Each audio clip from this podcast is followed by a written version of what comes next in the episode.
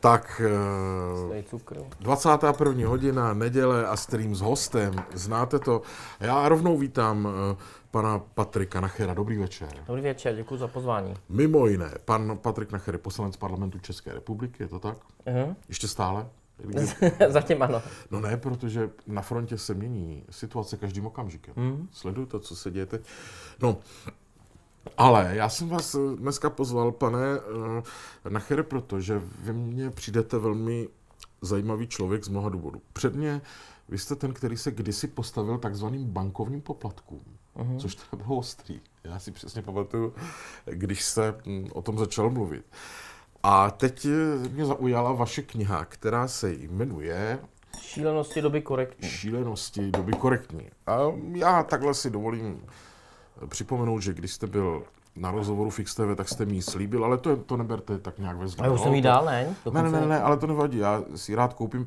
A neb konec mýtů a taky mýtů. Ano. No, jo, takhle to vypadá. Eh, Já na začátek řeknu, vidíte, krásná servírka přichází. Děkujeme, Bohdane. Díky. Na Tam zača- jako dvě vody, jo? Takhle, nebo No, jedna je no, pro jste vás. si doplnil. Já mám tady takovouhle zelenou, Jo. nějakou takovou protekční. Já úplně na rovinu řeknu, že si myslím, že toto by se mělo dávat dětem jako učebnice. Ale nevím, jestli vás někdo neukamenuje za tu knížku.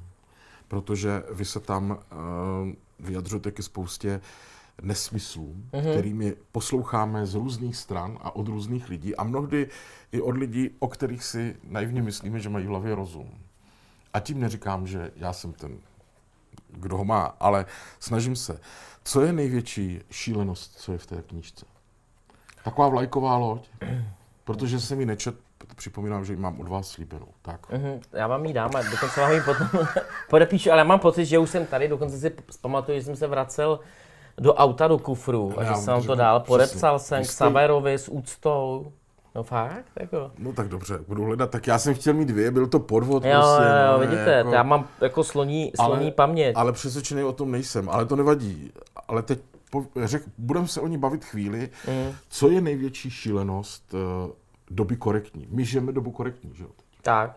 No já jsem se tak na začátku, já jsem se snažil uh, tu knížku napsat uh, o politické korektnosti, ale snažil jsem se to dělat relativně korektně, aby, aby ty posluchači, takhle, mě, skutečně musím říct, Máme hned trpím, na úvod. trpím takovou autocenzurou velkou, protože, eh, protože mě přišlo eh, hloupý, kdyby, kdyby to někdo odsoudil, aniž bys to přečetl, ještě předtím díky tomu, že by třeba někdo z toho udělal nějakou zkratku, že jsem, že jsem tam použil nekorektně, jsem někoho napadl, něco jsem, někoho jsem zesměšnil, urazil a podobně. Jo? Takže já si myslím, že to je psaný eh, v tomhle, tom, z tohohle z toho úhlu pohledu seriózně, i přesto, že to je o věcech, o kterých by někteří tady diskutovat dneska nechtěli.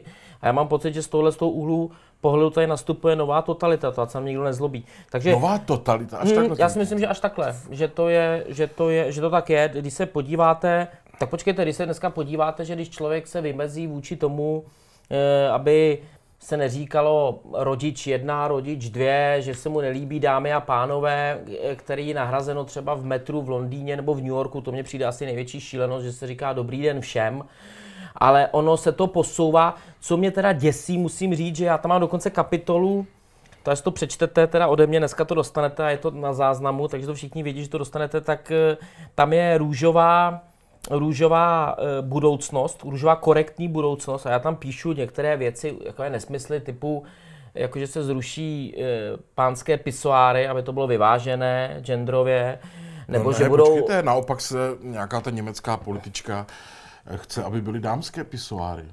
Tak to jsem já nevěděl v době, kdy jsem to, kdy jsem to dokončil. A víte, jak to bude vypadat? Viděl jste to už, ten návrh? No, já mám tady obrázek, který mi tam namalovala Maruška, to vám teda musím ukázat. No je to takový Což je... Ano, no počkejte, ale vám to něco ukážu. To jako musíte asi ukázat tady, hele. Že, jakože to je to zrušený ten, ta toaleta a tady je, ta- tady je ta dáma, která vlastně To je- tu potřebu To je přímo do toho vtipný, pisoáru. to je vtipný, ale to vám musím, pane Nachere, oponovat, protože já jsem to viděl už, eh, jak je, jak je ten návrh. Je to prý nějaká učitelka, ta Němka, ta poslankyně bývalá. A to není takhle, nevypadá ten pizoár, ten vypadá tak, že by ženy měly takové trichtýřky, Mm-hmm. Nevím, jestli na jedno použití, nebo na víc použití, mm. nebo se by si brali z nějakého automatu a tím trichtýřkem by přistupovali k pizoáru podobnému, jak, má, jak mají muži. Víte, jak to teď říkám, abych nebyl šovinista, že jak máme my muži, uh-huh. tak říkám, a tam by si ten, přidrželi ten trichtýřek a takhle by se vyčurali. Tak, no tak vidíte. A já tam právě, proč o tom mluvím, já tam mluvím o růžové eh, korektní budoucnosti, takže jsem tam navýmýšlel několik takových věcí, které ta Maruška hezky i ilustrovala. Jaká Maruška? Ne, Maruška, tady, Maruška Maruš... Jancová, Maruška rok 23, dneska ne. už je 16. A co je, co je na tom hrozně zajímavé, a já jsem rád, že jí takhle uděláme reklamu, protože ji mám hrozně rád a to ona je na jedno oko nevidí vůbec a na druhé vidí špatně. A i přesto takhle krásně maluje. Takže mi to přijde, tak mi to, to je, přijde to úžasný. Jako I, I to, co je t, i na té titulní straně, mi to přijde prostě úžasný. A Maruška prostě přijde tady na, za dvě minuty, když jí dáte nějaký téma, za dvě minuty něco vysmahne. A to musím říct, že ona to namalovala, když jí bylo 14 vlastně. Mm-hmm. A začala to malovat. A já jsem jí do toho vůbec jako nemluvil, ať tam namaluje, co chce, jak ona to cítí z toho svého pohledu. Takže vlastně by se dalo říct, aby byl férový, že ta kniha je úhlem pohledu čtyřicátníka, který mu vadí ta šílená politická korektnost nebo hyperkorektnost. A pokud jde o ty obrázky, tak je to vlastně pohled dnešní nebo tehdejší 14-leté dívky. Takže to vlastně jakoby multigenerační pohled na Jasně. tu věc. Já jsem jí neřekl, co má jako malovat. Jo? Já kreslit neumím. Takže všechny ty obrázky, které tam jsou, eh, tak je to její výpověď eh, na základě toho, jak, jaký máma četla ten text, takže mě to přijde docela, docela zajímavé. Co mě děsí, je, že vlastně to, co já tam píšu, jako ta růžová politická korektnost, eh, budoucnost, tak vlastně dneska už se ukazuje jako přítomnost, a to jsem fakt teda netušil, že za rok a půl tady budeme odstraňovat eh, znak Venuše, znak ženy z menstruačních vložek a, vložek a podobně, už, že se někdo cítil, cítil tím uražen. Eh, nebo že to dámy a pánové už nebude jenom v metru, ale že už to převezmou i soukromé firmy, mám pocit, že nějaká letecká společnost, nebo že vznikají nějaké genderově neutrální kabinky jako e, v, v, obchod, v obchodních co domech. To, já pořád nevím, co to ale znamená. Já to taky, já taky nevím, asi někdo, kdo se necítí ani jako muž, ani jako žena, tak se může někde převlékat. Já nevím, já jsem někde byl si něco kupovat, zkoušel jsem to a byl jsem v nějaké kabince a vedle byla třeba žena, vedle byl muž, tam to jako není vůbec označeno, takže jakoby nevím, e, nerozumím tomu, ale že vznikají takové věci, jako že všude máme někde nějaký robotický hlas, že jo, který nás třeba naviguje, navigace typicky, takže existuje už dneska genderově neutrální robotický hlas, aby to nebyl ani mužský, ani ženský. Jo. Takže mně přijde, že ten svět se, že ten svět se zbláznil, eh, ten, ten západní svět z tohohle z toho úhlu, úhlu pohledu a, a zrovna v době, která je nejtolerantnější, nejsvobodnější, tak my prostě řešíme tak, takovéhle věci. Řekněte mi, my se za chvilku probereme těma jednotlivými věcmi, které existují. Ale na úvod, máte vy povědomost, kde toto vzniká? Kde se to vlastně rodí? Tady ty debility. Jakože bude 26 pohlaví, nebo kolik už mají tamhle někde ve světě, že si děti můžou vybrat, jestli budou holko, kluk nebo no. klukoholka. Kde, to někdo někde sedí v kanceláři, nebo kde to, kde, kde to vzniká? Není to náhodou z nějaké rozežranosti, že už nevíme prostě, co bychom? No takhle, já mám tady uváděno, já mám tady ještě v té knize 71 druhů pohlaví. 71? Mm, eh, pohlaví a, a identit, jo, že takhle... Eh, Zkuste nějaký věci. Ne, tak oni to, ono je to v angličtině, ale jsou to fakt jako věci, já jsem si to dával pak i do, mm, do překladače, tak mi to neuměl přeložit, jo, to je jako jako žena, která jako je mu, jako trans muž, žena, která je transgender muž, žena, která je transexuál muž, to samé opačně, pak je intersexuální osoba, intersexuální žena, intersexuální muž, hermafrodit, eh, genderově neutrální, polygendrová a tak dále. Co nějaký, to je genderově já, já nevím, T-man, T-woman, já nevím, co to je to T s hvězdičkou, jo, takových, prostě, nevím. Já mám pocit, souhlasím s váma, že e, lidi možná pálí dobré bydlo, takže, e, a že dneska je taková móda e, vymýšlet si, jak ze sebe udělat nějakým způsobem člověka, který je, já nevím, jestli pronásledován nebo který je diskriminován. Takže v zásadě podle mě potom bude kategorie lidí, který, u kterých to nevymyslíme, tak budou diskriminováni jenom proto, že nejsou diskriminováni, no, když takhle řeknu. Mm-hmm. Mně to přijde, mně to přijde jako šílené.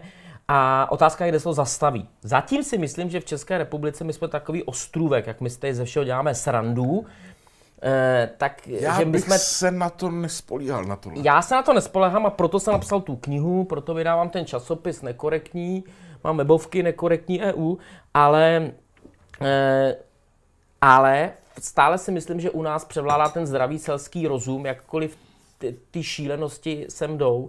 A já si pamatuju, byl jsem v České televizi v jednom pořadu, který se týkal politické korektnosti a bohužel je to potom o tom, že ta druhá strana s váma neumí diskutovat. Takže my jsme třeba diskutovali právě o, o té politické hyperkorektnosti. Dostali jsme se nějak na mýtů, na mýtů, a místo bychom se bavili o tom, eh, co to znamená, jaké to má hrozby, jestli je skutečně normální po 40 letech někoho obvinit a ten člověk bez, bez soudu, bez důkazů, vyhozený z práce, dehonestován mediálně, takže i když mu pak všichni dají za pravdu, tak už to z něho nikdo nesmé. Jasně. Tak my jsme místo toho potom debatovali, jestli ta naše strana, která byla v té, té diskusi, jestli jim nevadí sexuální obtěžování žen. No, ale to jsem já přece nikdy neřekl. Tady neuvidíte jedinou větu, že bych já hájil násilí na komkoliv, na ženách, proti ženám, vůči ženám, vůči seniorům, vůči slabším.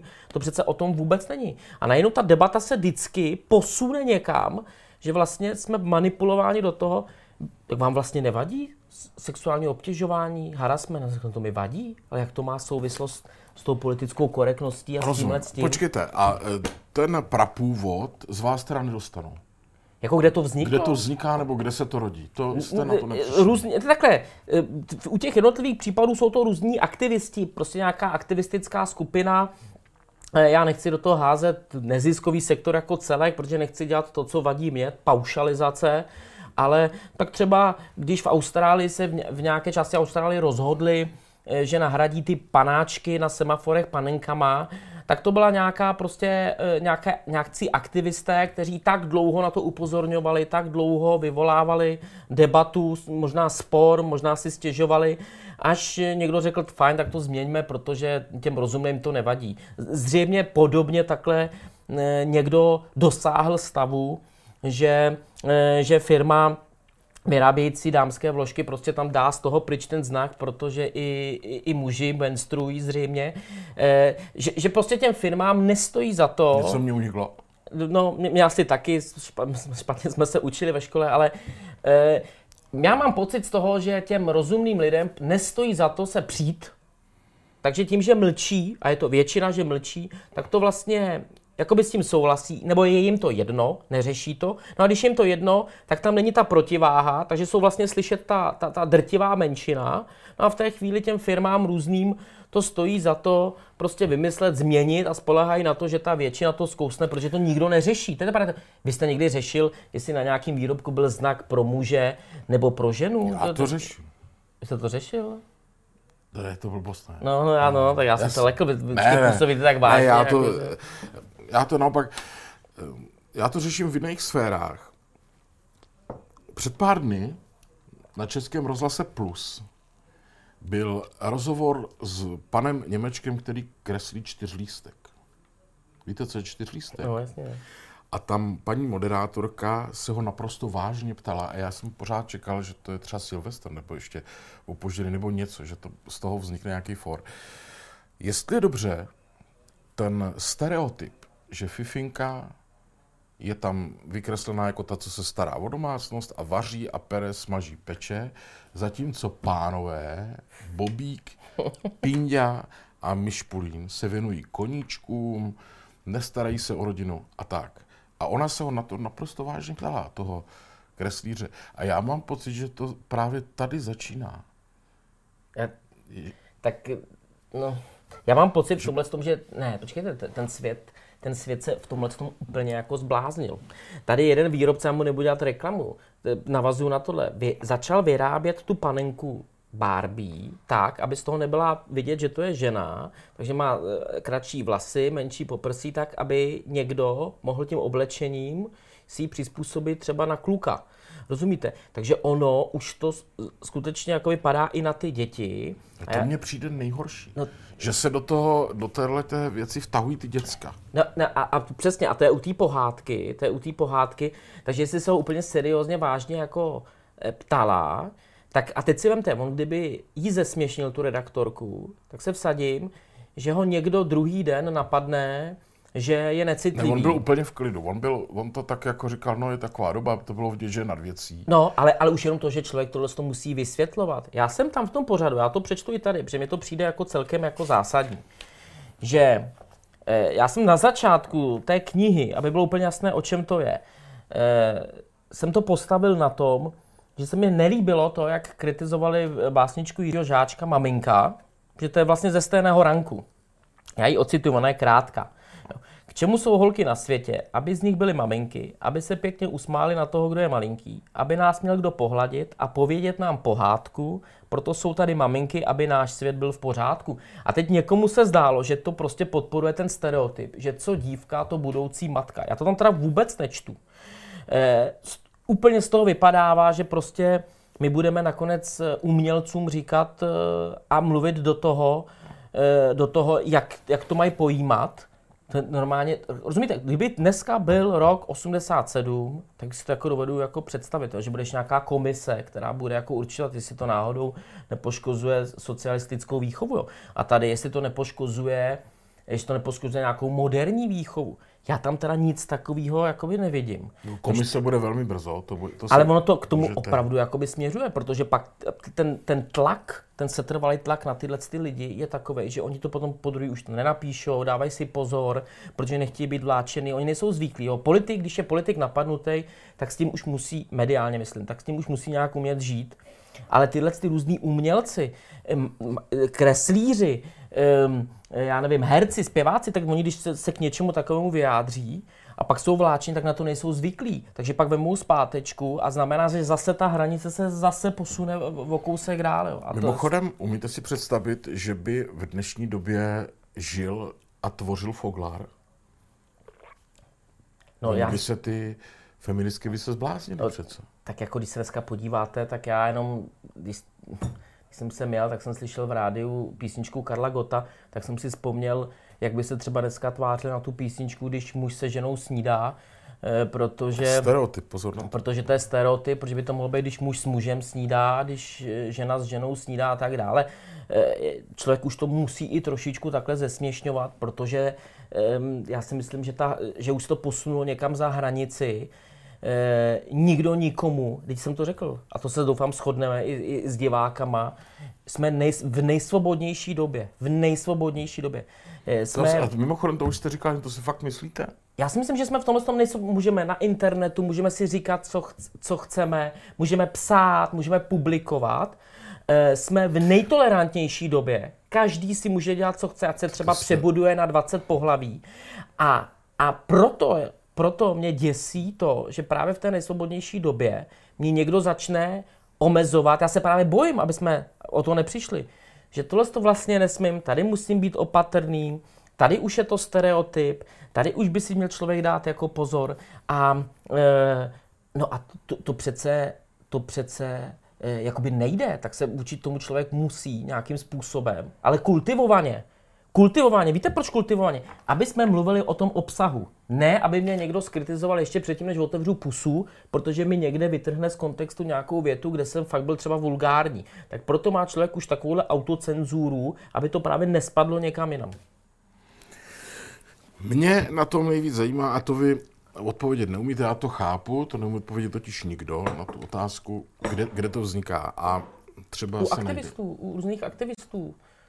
Oni, říká se tomu, já říkám, já nechci paušalizovat, říká se tomu ne. politické neziskovky, prostě eh, jakoby, že máte v neziskovém sektoru máte eh, jako bych to řekl, rozdíl subjekty, které jakoby pečují o někoho, řekněme servisní organizace, a pak máte ty, které jakoby vytváří nějaký tlak a, a hájí nějakou myšlenku. Říkám, nechci to paušalizovat, ne, ne všechny jsou ne všechny řeší ty politickou, tu politickou korektnost, ale některé z nich ano. To znamená, že oni mají nějaké finanční prostředky, často od státu nebo od nějakých donátorů, dárců, a vytváří nějakou činnost. A často ta činnost prostě je dána třeba impulzem jednoho člověka. Jeden člověk e, se cítí dotčen, teď už jsem se mezi tím našel, jaká je to letecká e, společnost, ale nebudu to tady říkat, tak už tam nebude vítejte na palubě dámy a pánové, ale vítejte na palubě všichni cestující.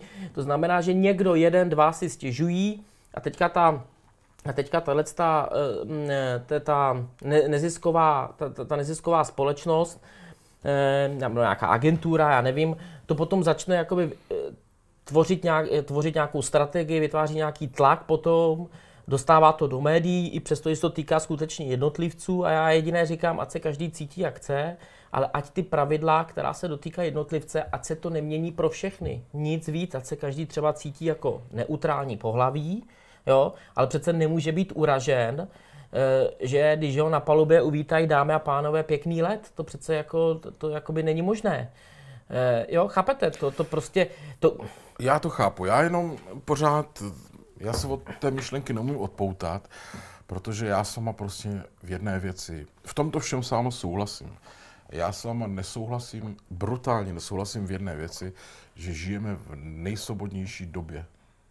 Nežijeme promiňte, vy to možná říkáte, protože jste zákonodárce a že to říkat musíte. Vám přijde to, že tady přijde nějaký nařízení lidem, co vlastní hospody, provozu hospody, že jim tam zakážou kouření. Mm-hmm. Vám přijde normální, nebo nepřijde vám omezování svobody, že zakážou nějakou debilní pamlskou vyhláškou dětskám ve škole dávat, já nevím, cokoliv. Přijde vám toto jako projev hmm. svobody? Tak, řeknu, tak, vysvětlím, tak, vysvětlím. Tak. Myslím si. A pravdu, pane Tak já řeknu pravdu. Vy se kroutíte. Ne, nekroutím, já budu úplně, úplně otevřený.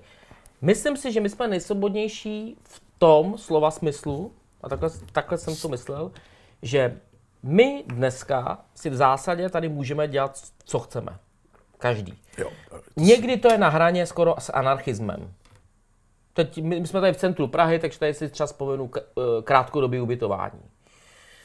Pronajímání bytů a tak dále. Jo, kde... To není pravda. Ne, ale to, to právě, že ano, že ta nesvobodní, ta, že vlastně to právo moje vlastnit a bydlet je porušováno právem někoho, kdo vlastní a pronajímá a tím samozřejmě do určitý míry, do určitý míry snižuje hodnotu tomu, kdo tam skutečně bydlí, z hlediska nákladů, z hlediska eh, toho bordelu, který tam může být a podobně. To znamená, že ta práva se musí vyvážit. Já tím jenom chci říct, že třeba tohle to řeší celá řada měst, eh, a tady je to u nás takové bez pravidel. Z tohle úhlu pohledu já tvrdím, že my žijeme v nejsvobodnější době. Zároveň souhlasím s váma a jsem v tomhle konzistentní, mám pocit, že jsme se tady o tom spolu někdy bavili, eh, eh, že žijeme i v době přeregulované.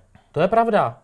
To je pravda a můžu říct, a to je že to já tež. jsem... Jestli an... tomu chcete říkat přeregulovanost, tak já tomu říkám nesvobodnost. Ale tak jako já s tím nesouhlasím, snažím se všema s celou svojí energií a osobností proti tomu se vymezovat. Když jste u toho kouření, tak já jsem celoživotní nekuřák, a i přesto jsem podepsal a podporoval to, aby to zmírnění protikuřáckého zákona, protože si myslím, že si o tom mají rozhodnout hospočtí. Pro mě vždycky je základ, aby ty eh, všichni eh, zákazníci měli informace na dveřích. Dá se tam platit kartou, dá se, kouří se tam, nekouří, je tam wi je tam dětský koutek a tak dále. Já se tebe rozhodnu, jestli tam půjdu nebo nepůjdu. A já jako nekuřák do kuřácký nepůjdu, ale nebudu vám jako kuřákovi brát právo si v nějaký hospodě kouřit, který někdo platí, platí tam nájem, investoval tam do klimatizace a podobně. Takže do já, oddělených prostor. Tak, já v tomhle tom, to jsme, v tomhle tom jsme na stejné lodi a já, a já z té přeregulovanosti a to je ten důvod, proč já jsem, eh, se nazývám eurorealistou, někdy euroskeptikem, protože mám pocit, že eh, často ta přeregulovanost jde eh, z Evropy a, a úplně se zapomíná na, jak to říct, jako Eh, individuální, individuální životy v těch jednotlivých zemích, které se liší s tradicí, historií a podobně a máme pocit, že v Evropě to musíme všechno jako, jako vyrovnat a že všude to bude úplně stejné, takže často ta regulace přichází ze zemí, kde to třeba jsou na to zvyklí a nevím, proč to cpou a vyvážejí a exportují to i dál. Takže v tomhle tom nejsme ve sporu. Ale Jasně. furt si myslím, A- že jsme v nejsvobodnější ve smyslu, ve smyslu, že třeba ta neutrální osoba, která se cítila být dotčena tím, že byla na palubě letadla přivítána, dámy a pánové, pěkný let, tak nejsvobodnější v tom, že ona může říct, mně se to nelíbí a může si stěžovat a tak dále. Eh, V tomhle tom nejsvobodnější, že jí za to nikdo nebude dehonestovat, zesměšňovat, ironizovat. Ale co už je podle mě přes čáru je, že se pak na základě této jedné stížnosti začne měnit eh, Co vás ještě, když jsme u těch svobod, nesvobod, anebo přeregulováno, jak říkáte vy, když, se, když tomu chcete říkat takto, třeba taková věc, že se musí psat na jídelní lístky alergeny. Já neznám jediného člověka, který přijde do hospody, jakhle se jsme jídelníče, tak jaký pak dneska alergeny máme ve svíčkové? Znáte někoho? Jo? Uznáte, že to je debilita, kterou si někdo vymyslel a každý normální uh, dospělý bioloh umí říct, dobrý den, pane vedoucí, já nesmím jíst rajčata, dejte mi něco bez rajčat, nebo já nevím něco. Teď ve, vezmu vám kus magistrály a udělají tam stezku pro kola. Nic proti tomu, to je asi dobrá věc. Ale přece eh, jako patří to někam jinam. Těch věcí to není jenom to, co říkáte vy. To je na každém kroku, každý den. A to, proto se vás ptám, vy tady tvoříte zákony, pane Nachere. Tak a já se snažím v těch věcech, kde můžu, kde můžu, tak eh, nepřispívat k tomu zahlcování těmi pitomostmi. Tímhle, jo, protože No, já, no. to, já, já, s- já, s tímhle, s tím, já s tímhle s tím souhlasím. Mám kamarádku, která je alergická, tuším na oříšky, a ta dokonce se ani na to nespoléhá, protože to, protože to pro ní tak zásadní, že se nespoléhá na, na, na to, kde, kde je nějaké číslo a radši se stejně toho číšníka ještě extra ptá, jestli tam to či ono e, není. Ale to je takový, bohužel, to prostě, ono to možná nepřímo souvisí s tou politickou jakoby korektností, tohle z toho, že vlastně ta dnešní doba je taková typická na to zdůrazňování práv, to s tím souvisí, a nezdůrazňování povinností. Protože ono to jde, ono to jde k sobě. Prostě máme nějaká práva, ale samozřejmě nějak- máme povinnosti a máme jako dospělí osoby i nějakou odpovědnost.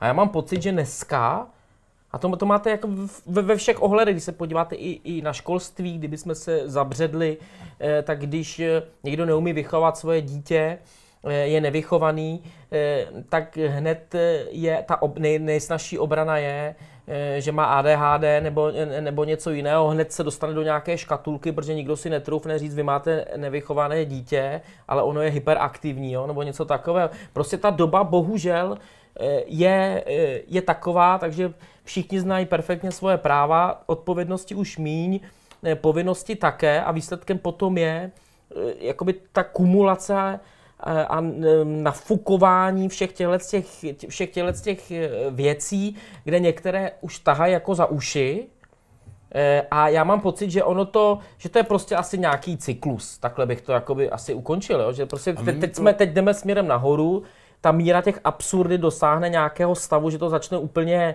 utlumovat vlastně rozvoj té společnosti a, a začne to požírat ty, ty, ty který to vymysleli. U, u toho mýtu už to tam vidíme v Americe. No, to je pravda, no. Jo? E, takže vlastně ti kteří, ti, kteří s tím přišli, tak nakonec sami mají problém a jsou sami e, často e, někým, e, někým třetím obvinění, že oni taky někoho obtěžovali a pak se jim to těžko jakoby vysvětluje, že je potřeba důkazy, když oni sami, když to rozpoutali, tak se s žádnými důkazy, vždycky to bylo tvrzení proti tvrzení, tak se s tím neobtěžovali. To znamená, on to potom požere v zásadě ty, kteří s tím přišli, zase ten cyklus se vrátí zpátky. Co mě na tom vadí, je, že, že jdeme jakoby od extrému eh, do extrému.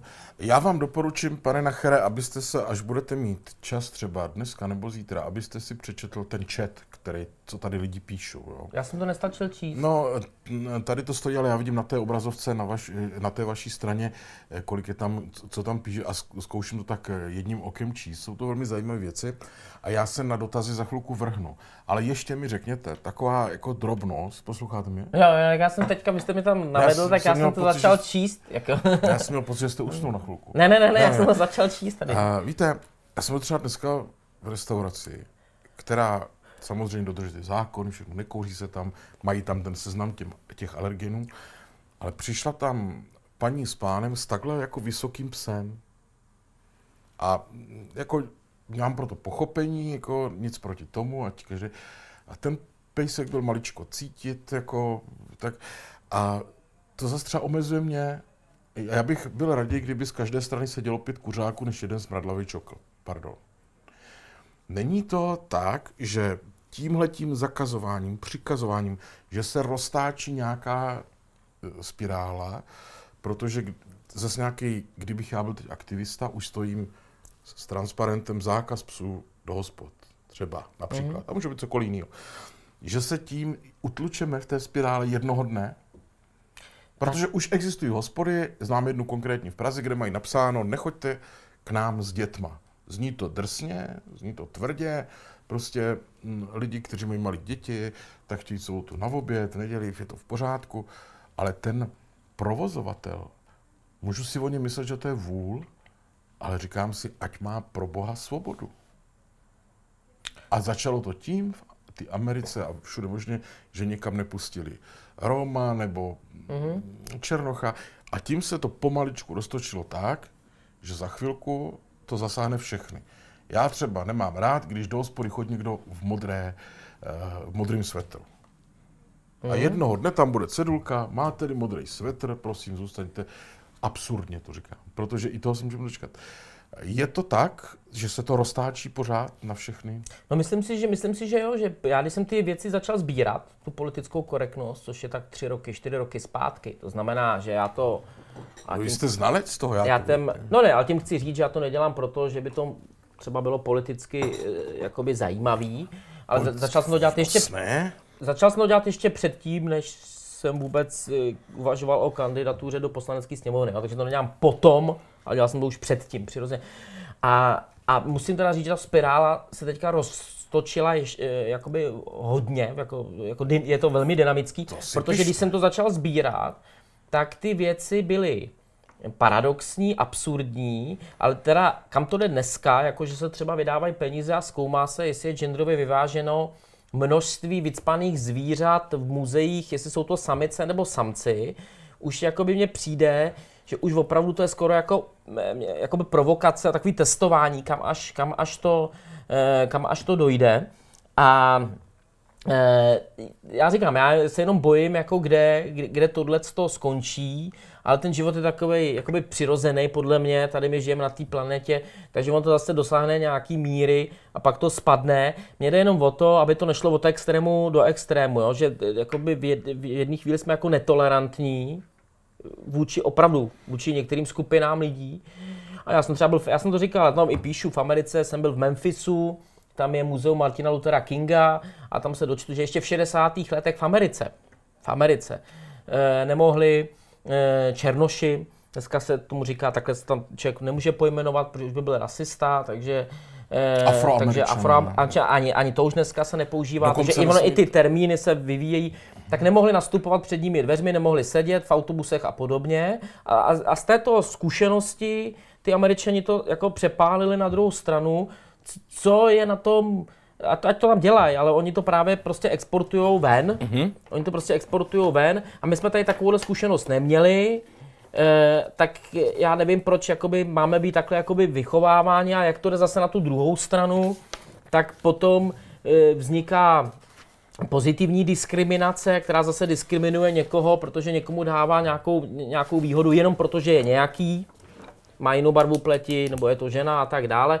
To znamená, že tohle uh, jde o jde o uh, nalezení zpátky, podle mě toho, zdra... já to furt používám, někdo mi to vyčítá, ale já, já nevím, jak to eh, stručně říct jinak, zdravý selský rozum, prostě se na to dívat normálně, neomezovat uh, někomu, kdo je neutrální, nebinární postava, nikdo ho neomezuje, ale aby on mě ovlivnil to, že v metru už to nebude dámy a pánové a bude to uh, jako dobrý den všem, tak si myslím, že jakkoliv to nikdo z nás neřeší, Jasně. ale je to prostě symbolický krok, sum krok k tomu, aby opravdu člověk už se bál někoho zeptat, jestli je muž, žena, nebo jo, dobrý den pane, nebo jo, a tak dále. To mně přijde už úplně šílené. Jakože se, rozumíte, že už nemůžete říct ani těhotná žena.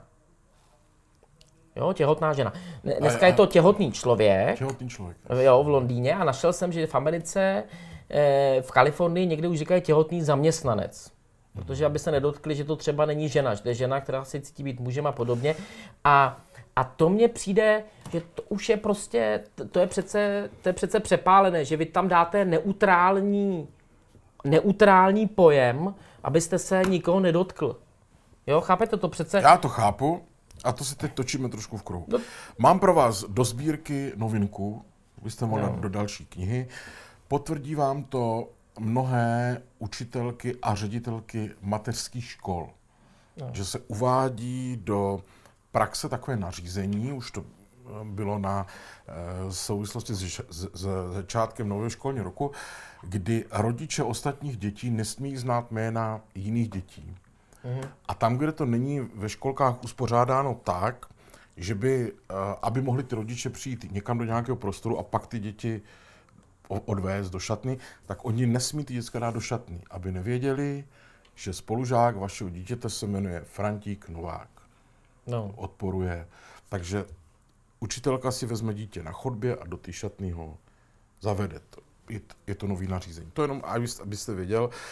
A teď, když se tady dívám, za chvilku už jdu na dotazy hm, diváků. Jo, tak já můžu taky jednu novinku. No, no, to zase máte taky něco? Ne, ne, mám, mám, mám. Protože mi, jak jsem to napsal, tak mi i kamarádi a různí známí píšou různé svoje zkušenosti, tak mi jeden známý dal z Francie zkušenost novou, že už se ve školách doporučuje jakoby neříkat nejlepší kamarád, ale jenom kamarád, aby ty ostatní se necítili dotčeni a že se to odráží například v tom, že když je oslava narozenin, tak se doporučuje, do, doporučení, jakoby pozvat všechny děti, anebo žádný, ale ne jakoby výběrově, jak občas máte, já si pamatuju, já měl třeba nejlepšího kamaráda, běhali jsme tady kolem hlaváků, Jo, e, ale představa, že, by, že člověk jakoby, buď by tam pozval všechny nebo někoho, aby některé děti se necítily být jako na okraji, tak to mám jako novinku. Jo, nemám to ověřeno, říkám to, ale e, že skutečně takto to v některých ško- školách, e, případně školkách údajně, údajně je. Já bych tomu docela věřil, že to, to je takové, takové to doporučení, které přesně zapadá do toho, do toho vnímání té dnešní společnosti. Pořád sleduju, co lidi píšou. Přátelé, už jdu na to, už jdu na vaše dotazy, alespoň některý. Uh, myslím si, pane Nechere, kdybychom teď tady vyhlásili, že založíme nějakou neziskovku nebo nějakou organizaci pro začlenování normálních lidí do společnosti, tak tady od všech těch lidí, co píšou, budeme mít podporu. Když to tak sleduju. A teď jich tam online je 1007. Hmm. Tak vidíte, to je dobře. No, to je hodně nebo málo 1009, to je dobrý, to je, to je výborný. A přes tisíc, a napište, kdo, kdo s náma do toho jdete, prosím vás. No, ale teď mi ještě řekněte poslední věc a musíme jít na, no. na, na dotazy. Česká televize stahla ten pořad o uvádění na pravou míru těch fake, fake news. news no. Což si dalo čekat, upřímně řečeno. Já to hrozná jako kravina. Ale nezačíná to i tady, že si někdo osobuje právo říkat, vy všichni ostatní jste blbci. A my jsme ti chytří, kteří vám budou říkat, co je pravda, co není pravda a tak. Nepřijde vám ta arogance třeba konkrétně u té české televize. Hmm. Už ten generální ředitel Dvořák řekne, že český národ není ještě připraven na to, aby znal platy e, zaměstnanců české hmm. televize, známý výrok. Nezačíná to tady u, u těchto lidí. Já mám pocit, že, že tam by měl někdo zakročit. No takhle, to, to, to s tím fake news, to já tam taky se tomu částečně věnuju. To je taková dnes, dneska právě móda, že když už člověk chce tomu druhému zacpat pusu, tak tam někde se musí e, objevit buď, že je netolerantní z nějakého úhlu pohledu, anebo že šíří fake news. Jasně. Tak, jasně. Já bych dokonce pochopil, já jsem se na ten pořád, jsem viděl první 20 minut prvního dílu, pak jsem se na to nedíval, protože mi to právě přišlo. Jednak e, takový jako prvoplánový, ale jednak jednostranný jednak jednostranný. Prosím, že ty, když už, když už, a to jako... ne, ale když už, tak ty fake news, když bych to měl brát jako, že, že to je souboj, tak jsou na obou dvou stranách, když už. A tam ty fake news se řešily jenom z té jedné strany. No, Já sám osobně mám zkušenosti, jak jsem v politice, jak to musím sníst, že občas v médiích se objeví úplný jako nesmysly, eh, neověřené věci. Eh, rádoby investigativní novináři něco, něco zjistí, není to pravda. A teď já to považuji, to je to úplně to samé jako fake news. Úplně to samé jako fake news. Jo? A, a, e, a to najednou se tím nikdo nezabývá. Proč? No tak když je to vůči politikovi, ten to musí sníst, tak, e, tak e, co, co si stěžuje? Jo, jinými slovy, když už, tak pojďme teda ale sledovat to šíření nepravých a mm, nespravedlivých, někdy lživých, po, po, polopravdivých zpráv, ale všemi směry.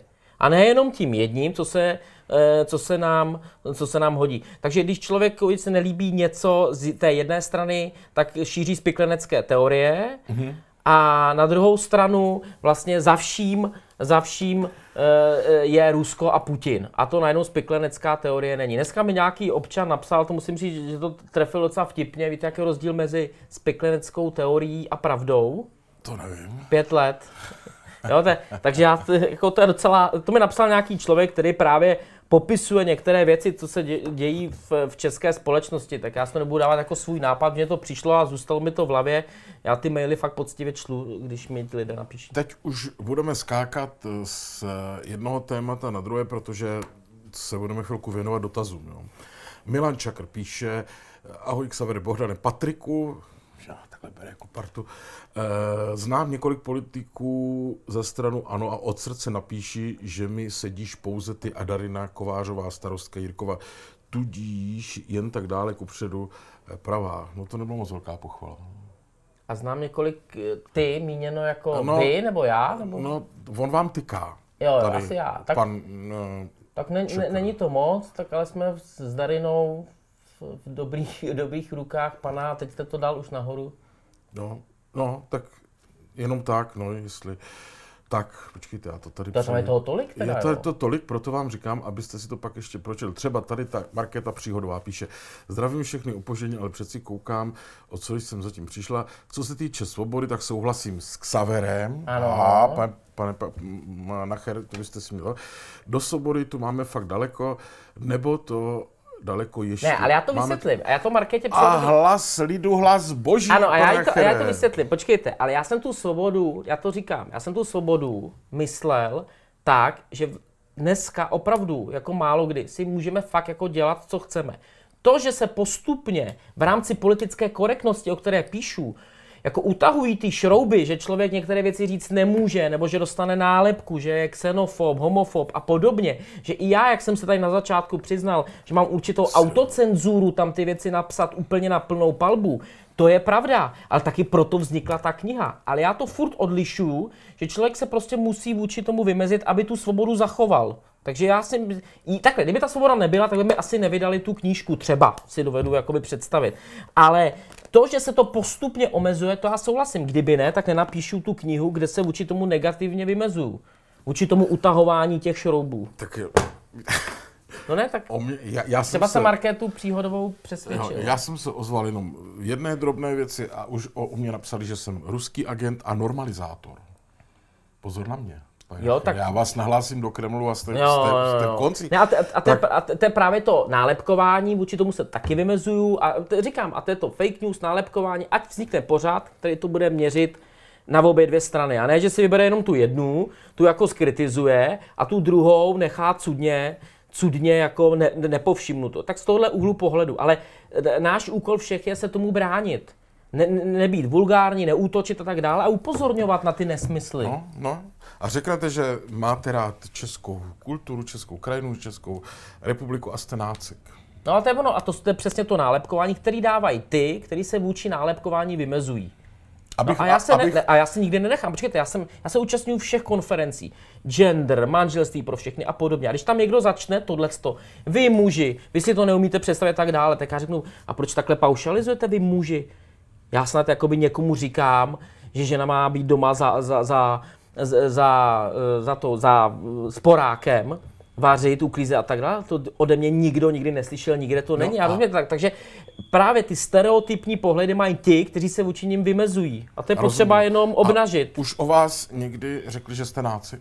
Nácek ne, ale že jsem, eh, co tam bylo, xenofobní. Takhle, kdybych si přečetl, hele, já, vám, já jsem to i připravil, eh, oni právě, protože já, já upozorňuji na tu politickou korektnost, tak mají pocit, že e, se mě dotknou v momentě, kdy budou vůči mě politicky nekorektní. Takže já jsem si přečetl o sobě, že jezdím v angličáku, že používám rychlovarnou konvici jako výřivku, nebo že jsem si koupil dům v račkářství, jako že narážka na to, že jsem, že jsem malý.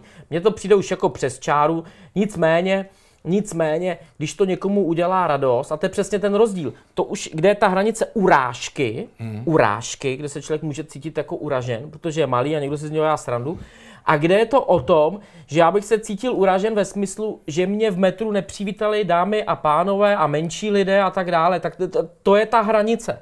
A tam bych podle mě byl zablázna, že bych se cítil být uražen, že jsem nebyl extra já pozdraven v tom metru, ale když si někdo ze mě dělá fakt srandu a uráží to, tak už by člověk, tak už se člověk musí nějak jako ozvat. Na druhou stranu já vnímám, že politik to musí sníst, tak takhle bo, bohužel, bohužel je, ale všimněte si. Já, kdybych nebyl za ANO, si troufám říct, a tohle to vyšlo na několika místech, tak by některé média na to upozornili, podívejte se, jak někdo se dělá srandu z politika menšího vzrůstu. To, že já jsem jakoby z tohohle úhlu pohledu na té straně, která si to zaslouží, tak, jsem, tak dostávám to a, a ty, ty novináři se mě nezastanou. Takže ono, ono skutečně občas já tam ten černobílý pohled vidím a, a, a, a co?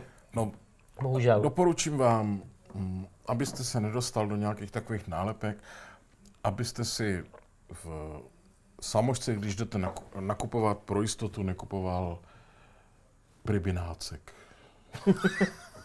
ne, to je blbost. Tak, prosím, děkujeme Michalu Heflerovi. Michale, díky, 20 asi liber, to je skvělý. Tak, eh, Michal Bartoš píše, dobrý večer, koho by pan Nacher viděl jako budoucího ombudsmana? Hmm. Válková to nebude, to jasný. No, to vidíte. To jste mě teďka dostal, já jsem o tom vůbec nepřemýšlel. Prý bude navrhovat Valachovou. Jo, jo. Já si myslím, že by to neměl být nikdo, kdo je, kdo je do poslední chvíle aktivní v politice, protože eh, ten člověk by měl být takový jako, jako svobodomyslný, nezávislý na tom, eh, na tom prostředí. Eh, já teďka fakt žádný jméno upřímně jako nemám, ne, nemusíte mi to věřit, já jsem o tom ani nepřemýšlel, protože jsem celý minulý týden řešil e, exekuce a řešil jsem institut hromadných žalob, takže opravdu já se skutečně snažím věnovat, mě to poučilo, ta, ta poslanská sněmovna, takže já mám tu svoji výseč, to je to spotřebitelské právo a jakmile začnu ingerovat jako do dalších věcí, tak mě to semele potom, takže dokonce i tady jsem si něco přečetl, nebo říkat, že jo, ale eh, jako od začátku jsem se tomu úplně záměrně vyhybal a nevěnoval jsem se tomu, protože jsem měl plnou hlavu. Teďka fakt jméno nemám, omlouvám se. Já si myslím, mě. že je to úplně jedno. Mám, no, že by člověk mohl mít něco jako ne, v rukávu, ne, já jsem, si, já jsem si říkal totiž, já jsem o tom dneska přemýšlel a zjistil jsem, že mě úplně jedno, kdo bude ombudsmanem, protože stejně nic neřeší. Mm. To je taková trafička pro někoho, jestli tam bude Ale ne, tak kdyby to člověk, kdyby to člověk Opravdu... Um, Znáte jediný případ, který vyřešil ombudsman? No, nevím. No, to, právě, teď, no. Teď, teď si nespomenu, no. To jsme u toho právě, no. No, ale takový ten, někdy to bezpráví e, ve vztahu k státu, jo, že to základní pravidlo by mělo být, že stát se k tomu občanovi chová tak, jak chce, aby ten občan se choval k státu. To znamená, ale to ono to bohužel takhle není, protože ten stát často vystupuje, a to říkám jako politik, jo, tak mě tady ukamenujte, že bych to měl ovlivnit, jo, ale že ten stát často vystupuje z pozice síly a moci. Eh, eh, vidíte to na lhůtách. Jo. Když vy nezaplatíte dáň do pěti dnů, tak už tam vám lítá penále. Stát, když má, má dát vratku, tak to trvá 30 dnů, teď to ještě prodlouží a tak dále. To znamená, že na tom je krásně vidět a mělo by to být opačně, protože ten stát je vlastně tvořen z peněz daňových poplatníků. No a ten ombudsman by měl být na straně těch, těch malých mravenců vůči tomu velkému slonu, což je ten stát, jo, tak to si já jakoby dovedu představit. A mě, mě takových věcí mě chodí denně x mailů. A já na to nemám vůbec kapacitu. Eh, a to jsou fakt různé životní příběhy smutné, ty, co se týkají exekucí, insolvencí, ještě poberu, ale to jsou takové různé nespravedlnosti, že někdo dostal pokutu za, za to, že si postavil někde plot, ně, někde někomu ubližuje jako soused. Nebo čapí hnízdo postavil. No. jo, ale to, Takže... víte co, konkrétně u toho ombudsmana, kdybych já byl politikem vlivným, předsedou vlády nebo něco, jakože nikdy nebudu, to by byla druhá věc, kterou bych rušil. Ombudsmana? No, bych nastoupil a prvně bych zrušil všechny dotace, eh, jak by to jenom šlo. Já si myslím, že tady zrovna u toho je to právě to, o čem jsme se vlastně bavili, jo? že ten ombudsman by měl být na straně že vy tam třeba obrá... Musel by mít nějaký pravomoc, musel by... Sám jste řekl, že neznáte jediný případ, no, co by... Ale tak to, že já neznám, tak není jako měřítko, jo? Já taky, a já jsem se docela jako jsem o to se, zajímal. Já jsem, tak já jsem no. se o to tolik jako nezajímal, protože jsem sám nekandidoval, tak, no, tak... tak mě to tolik nezajímalo, jo? Ale, ale Takhle, myslím si částečně, že to, co se dostalo do médií, takže eh, paní Šabatová to z mýho úhlu pohledu pojala jinak, já bych to takhle jako nepojímal, eh, že, že to vlastně všechno zapadlo zase do té konstrukce, že ochrana, ochrana práv se týká jenom menšin. No jasně. Jakoby, když je člověk součástí většiny, tak jeho práva pošlapávána nejsou. Jo, to prostě takhle není, já takhle nevnímám. A takhle jsem já jako pocítil, cítil, že to vnímá eh, a takhle to tlačí před sebou paní Šabatová, ale Tady nemám. divačka Jana Mauderová se ptá, uh, litujete, že jste politik podporovaný stranou ANO? No, tak kdybych litoval, tak odejdu, takže až to bych odešel z té politiky. Nelituju. Eh, určitě bych některé věci udělal jinak, pokud jde o, o některé moje rozhodnutí jakoby v minulosti. Eh, ale ne, nelitu, protože to prostě to má svoje plus, svoje minus a já prostě nebudu porušovat to, co jsem tady řekl na začátku. Já beru, že být politikem koaličním sebou nese to, že člověk je kritizován, eh, být politikem vládním, to znamená v největším klubu, který má téměř 80 poslanců, sebou nese právě tu možnost kritiky, že za všechno můžu, i za to, za co nemůžu, ale zároveň to samozřejmě sebou nese i to, že má člověk jakoby nějaký vliv, nějakou sílu, jak já říkám, nějaký výtlak, může něco prosadit a ono to jde v ruku v sobě. A já, to, já musím umět přijmout jak ten tlak, tu moc, jakoby, tak i tu kritiku za něco, co, co jsem já, já fyzicky individuálně nezavinil. Na druhou stranu zase ten, kdo je v opozici, tak by měl vnímat, že je v opozici, nenese tu zodpovědnost, mm-hmm. ale zase nemá takový výtlak. A teď jde prostě o to, aby ten člověk se s tím naučil umět s tím žít, a ne aby měl jakoby z těch všech věcí jenom, jenom to, co se mu hodí. Takže, takže určitě nelitu. Pro vás tady Eh, někdo píše, počkejte, stát musí vystupovat z pozice moci, neboť je jediným, kdo eh, reálnou vynutitelnou mocí disponuje. A to tady píše pan Černý, a to je pravda, ale. A to tady nikdo nespochybňuje. No ne, já jsem, ne, ne, já jsme, jsem... On to tady píše určitě k tomu, jak jsme si říkali, kde to začíná, kde to končí a kdo to má řešit tady ty věci. No, no, no ale já jsem jenom řekl, stát. že ten stát... Zákonodárci. No, to, ale to, stát by měl vůči občanům se chovat stejně, jako chce, aby občané se chovali vůči, vůči němu. To znamená, že ten stát, který v očích lidí reprezentují úředníci, kteří jsou s ním v kontaktu při vydávání nové občanky, řidičáku a podobně, na úřadech, když něco mm, eh, se snažíte řešit, tak vlastně stát je služba tomu občanovi, který za ty daně si platí, aby to nebyla anarchie, aby si nemohl každý postavit, co chtěl, ale, ale zároveň, aby člověk nemusel mít na jednu stavbu 50 razítek. O tom, o, o tom se bavíme protože pak, pa, pak to přestane fungovat a pak se hledá to, jak to obejít. Radka Hladíková tady píše, Patrik bojuje proti přijetí istambulské úmluvy. Děkujeme a posílám vám tady všelijaký jo, obrázky. No. Děkuji, to tak je, že ta istambulská úmluva je přesně o té genderové politice, schovaná šikovně za boj proti ale domácímu násilí vůči ženám a tak dále. už se nevyhneme. Jak nevyhneme? Tak jestli eh, nebude, tak bude v nějaká jiná úmluva, nějaké jiné, s jiným názvem, v jiné podobě, ale to je tak silný, ta ideologie. Ne, já si myslím, že ne. Já doufám, že těším se na tu debatu do sněmovny a doufám, že to neschválíme. Dokonce jsem o tom měl právě debatu s eh, Helenou Válkovou, eh, a která, která to kritizovala taky, potom na to trošičku změnila názor. Já v tomhle jsem konzistentní a snažím se tak být. A... Se tady někdo ptá, je pravda, že to Válková prosazuje tu istambulskou? No ona, ona, když se stala zmocněnkyní pro lidská práva, tak, eh, tak na to začala nahlízet trošičku jinak. Já se tomu nedivím, protože přece jenom má trochu jinou kompetenci a zodpovědnost. Tak neříkám, že by ji prosazovala, začala ji jakoby více, více hájit nebo více vysvětlovat. Eh, ale já jsem v tomhle tom na té pozici úplně stejné, takže já jsem s ní potom zásadně nesouhlasil a říkám, já se těším, až to, až eh, o tom budeme debatovat ve sněmovně. Cílem je o tom eh, diskutovat, aby ty lidi věděli, právě aby nedostávali kuse informace. Pojďme o tom debatovat, ale já určitě pro to hlasovat jako nebudu.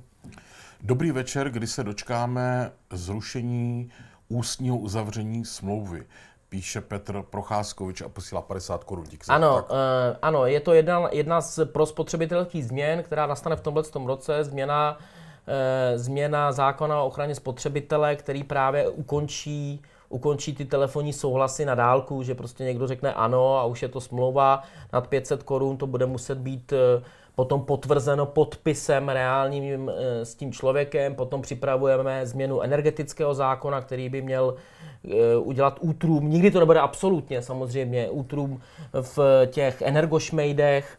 Eh, já se těším a za vlajkovou loď takovou považuji institut hromadných žalob, který zvýší práva nás, spotřebitelů, který čerpáme jakoukoliv službu, ať už je to operátory, pojišťovny, banky a podobně, aby jsme se v těch drobných částkách mohli pospojovat, které jsou drobné částky, ale v tisíci případech obdobné případy nebo dokonce stejné a v rámci jednoho sporu jsme, jsme to mohli vyřešit.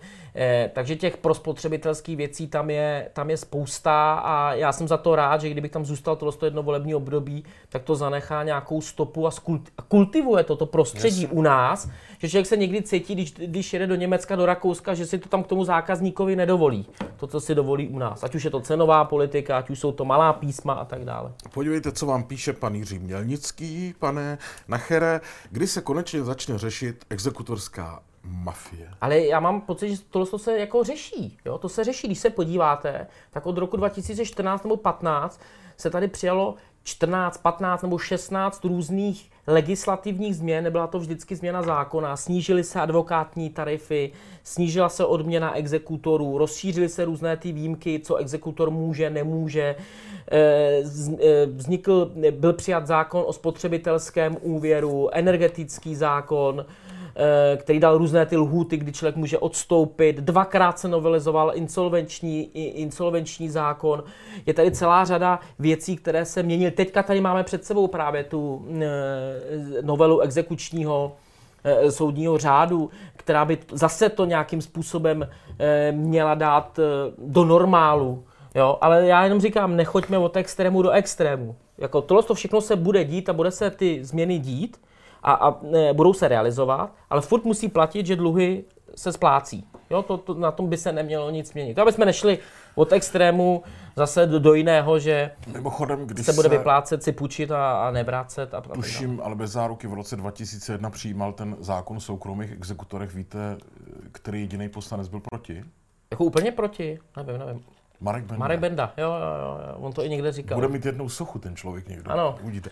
Tak podívejte, tady někdo píše. A, dobrý večer, pane Xaver. Zeptejte se uh, pana hosta, jaký má názor na stejnopohlavní sňatky. Myslím, že je to k tématu, když jste tu řešili tolerantnost. No, no já jsem říkal, a dokonce jsem přišel s návrhem, blázen jsem páchal dobro. No, to je. To je tak, když politik páchá dobro, tak se se zlou potáže, tak já jsem přišel s návrhem, a to je i můj názor, eh, narovnat ta práva, ale nepojmenovávat to manželství. Protože manželství je vztah muže a ženy a je to nějaký symbol. A já si myslím, že my nesmíme eh, opouštět ty symboly a relativizovat úplně všechno.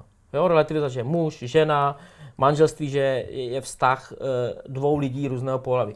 Na, ale narovnat to práva, to já jsem navrhoval, dostal jsem se do soukolí aktivistů z obou dvou stran. Jedni mi vyčítali, že chtějí všechno nebo nic, druzí mi vyčítali, Eh, že to souvisí i s osvojováním dětí a podobně. Takže já jsem to potom vzal, dal jsem to jakoby do trezoru, jo, aby zamkl jsem ten návrh a, a nechť se zastánci obou dvou poperou ve sněmovně. E, za mě si myslím, že ten návrh manželství pro všechny neprojde, ale je to zodpovědnost těch, kteří to takhle tlačí. A ať se tomu každý říká, jak chce, ne? Že musí někdo říkat manželství. To Ale tak manželství, to, tak je to nějaká symbolická věc. Manželství popisuje i, i, i, z, z historie eh, vzniku toho, to, to, toho slova, toho pojmu. Je to prostě vztah, eh, se, že jo, ještě se to upřesňuje, že jo, jednoho muže, jedné ženy, aby to někdo nevnímal, vztah třeba tří mužů a jedné ženy, ale, nebo aby byl vyvážený genderově tří žen a jednoho muže, ale, ale e, já tu zkušenost z té komunity, kterou mám já, když ty lidi e, znám, mám celou řadu kamarádů, přátel, e, gayů, tak eh, mi říkají, že jim šlo a vždycky jim šlo od narovnání těch práv. Těch Dobře. práv A tam je to jasný. Tady se ptá Jana Kučerová, proč se nedá po 20 letech promlčet exekuce, když je to třeba u vražd? Já nevím, jak myslí promlčet exekuce, já mám pocit, eh, a to, to, to chci otevřít já v rámci novely exekučního řádu, to je ukončit eh, marné exekuce. To znamená, když je třeba, teď řeknu 7 let, se bavíme o nějaké hranici, když je 7 let, a nevymůže se ani koruna a, a ten skutečně ten člověk je nemajetný a ten exekutor zkusil všechny možné metody, tak se pak exekuce zastaví, protože to vlastně pomůže všem. Pomůže to, to tomu dlužníkovi, pomůže to tomu věřiteli, protože ten věřitel s tím udržováním takového klienta má nějaké náklady, stejně tak, jako to má ten exekutor. To znamená, teď je jenom potřeba to udělat. Já jsem se o tom bavil i s některými velkými e, věřiteli, Oni často by to sami už zastavili dávno, když vidíš, že je marný, sedm let, když vidíš, že je marný. Tak, ale oni to neudělají právě, aby neměli náklady ještě dodatečný s exekutorem nebo s advokátem. To znamená, my kdybychom to nějakým způsobem byli schopni eh, vtělit do toho zákona, tak by to bylo zákonem, tak by, tak by v té chvíli ty náklady tam nebyly eh, a i ty věřitele by to podle mě přivítali. Takže sedm let, ne 20, určitě sedm let, ale říkám, ale furt bude platit, že dluhy se mají platit. A já všem vysvětluju v rámci politické, v rámci finanční gramotnosti, že to není jen o vztahu že ten dlužník je ten člověk, který si půjčil a nesplácí, ale že to je často člověk, který čerpal nějakou službu, nájem, nějakou službu, někdo něco opravoval a on to nezaplatil. Jo, a t- pa, pak, pak hrozí to, že vzniká i druhotná platební neschopnost, že zase ten dotyčný zase neplatí někomu jinému a tak dále. Takže prostě dluhy by se měly platit na straně jedné a na straně druhé je samozřejmě nemorální, že z původního dluhu 20 tisíc je 220. Ale to všecko už dneska už možné není. To jsou všechno nánosy toho klondajku, který tady byl na přelomu tisíciletí. To se snažíme řešit. Tak, eh, pane Nachere, my se blížíme ke konci bychom ještě mohli říct, kdo nemá šílenosti doby korektní, pořiďte si je. Pořiďte si je, protože jsou tam velmi uh, zajímavé věci. A já bych se přimlouval, aby to měli ve škole dětské jako učebnici. Totiž. No co? No, tak co? Proč by ne? Jo, já... To bude objíždět někdo po besedách, aby říkal pravdu, tak ať mají... Já budu mít zrovna besedu teďka příští týden, představ Taky... Já Pražák vyjedu do Jeseníku. Já, a do Olomouce. Já taky jezdím na besedy no. občas, ale to je nejpoučnější, to vám řeknu. No. Jezdit na besedy s lidma a bavit se s lidma. To je jenom tak. Přátelé, uh, zatím si můžete napít kávy, já to ti řeknu něco no, důležité. Už jste to dopil no. všechno, ty No tak, uh, aby bylo jasno, tak uh, řeknu, musím to říkat pořád dokola, jak je to s tím členstvím tady. Prosím vás, není to nic povinného, eh, o nic nepřijdete, vy, kteří sledujete páteční streamy, nedělní streamy s hostem, to všechno zůstává. Členství je pro toho, kdo chce. Všechno se dočtete eh, samozřejmě v popisku toho členství. Eh, třeba ty noční streamy, které občas budou, tak v reálném čase je uvidí, kdo chce, ale už ze záznamu budou jenom pro členy. Je to obsah navíc tady pro ten kanál. A tak to prostě bude. A jeden noční stream tak na 95% bude už dnes. Protože jestli mm, neusnu, tak se během tak možná půl dvanácté, dvanácté zkusím propojit ještě s kolegy do Las Vegas, co tam jsou na CESu. Kdyby vás to zajímalo, přijďte. Ze, ze, ze záznamu už to budou sledovat jenom členové kanálu. Je to prostě tak? Je to prostě tak, se říká v Rusku. Pane Nachere, od našich partnerů Mm-hmm. Manerky, to je na jídlo, víte to, to jsou oplatečky, výborné. Vím, vím, vím, vím. To si A já jsem zrovna si řekl od nového roku, že, že zhubnu. Tak dáte dětem, proč byste hubnul, prosím vás. Dáte dětem, samozřejmě, zhubnu. a samozřejmě kafičko, výborný od Grand Cafe. Mm-hmm, děkuju, tak to To všechno tady já, jako... Já piju kafe furt. Já vím. No, to no, takže to jako, no, máte od nás, jsem rád, že jste děkuju. přišel. Uh-huh. Přijdete někdy zase, protože bychom museli ještě probrat. Příště, jo. To mýtu. No jasně. exekuce, spousta věcí ještě. Jo, Takže já to vidím tak třeba někdy během jara. určitě, rád, rád přijdu.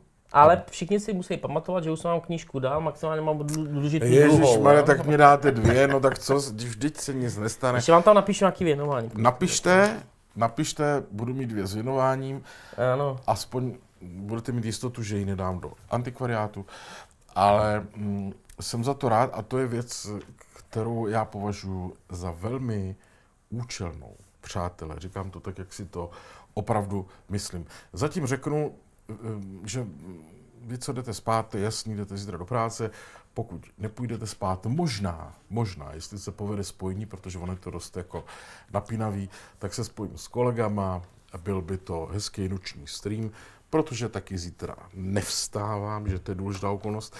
A uh, vy, co se zlobíte za to, že eh, tady funguje nějaká služba členství, buďte úplně v klidu.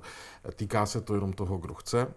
A, uh, a ostatně, myslím, že každý, kdo se do toho začne, to pochopí jen tak mm, na první dobrou. Příští týden, nevím, kdo tady bude, ale bude tady tak zase nějaký zajímavý host. Řeknu vám to na Facebooku během eh, samozřejmě týdne a během víkendu. V pátek eh, ve 21 hodin stream, kolikátý se díváte, že? jo, dva- 12. 12. první. A samozřejmě stream mm, úplně pro všechny. No, děkuju. Já taky. A pro dnešek, pro dnešek už je to jasný. Vám děkuji za návštěvu. Já děkuji za pozvání. Těším se na příště. Tady někdo píše, že se jde dívat na film Kokain. Výborný mimochodem. Tak? Jo. Hmm, Tak jo, tak to ještě stihnu. já mám poslední dvě slova pro vás. Dobrou noc. Dobrou noc.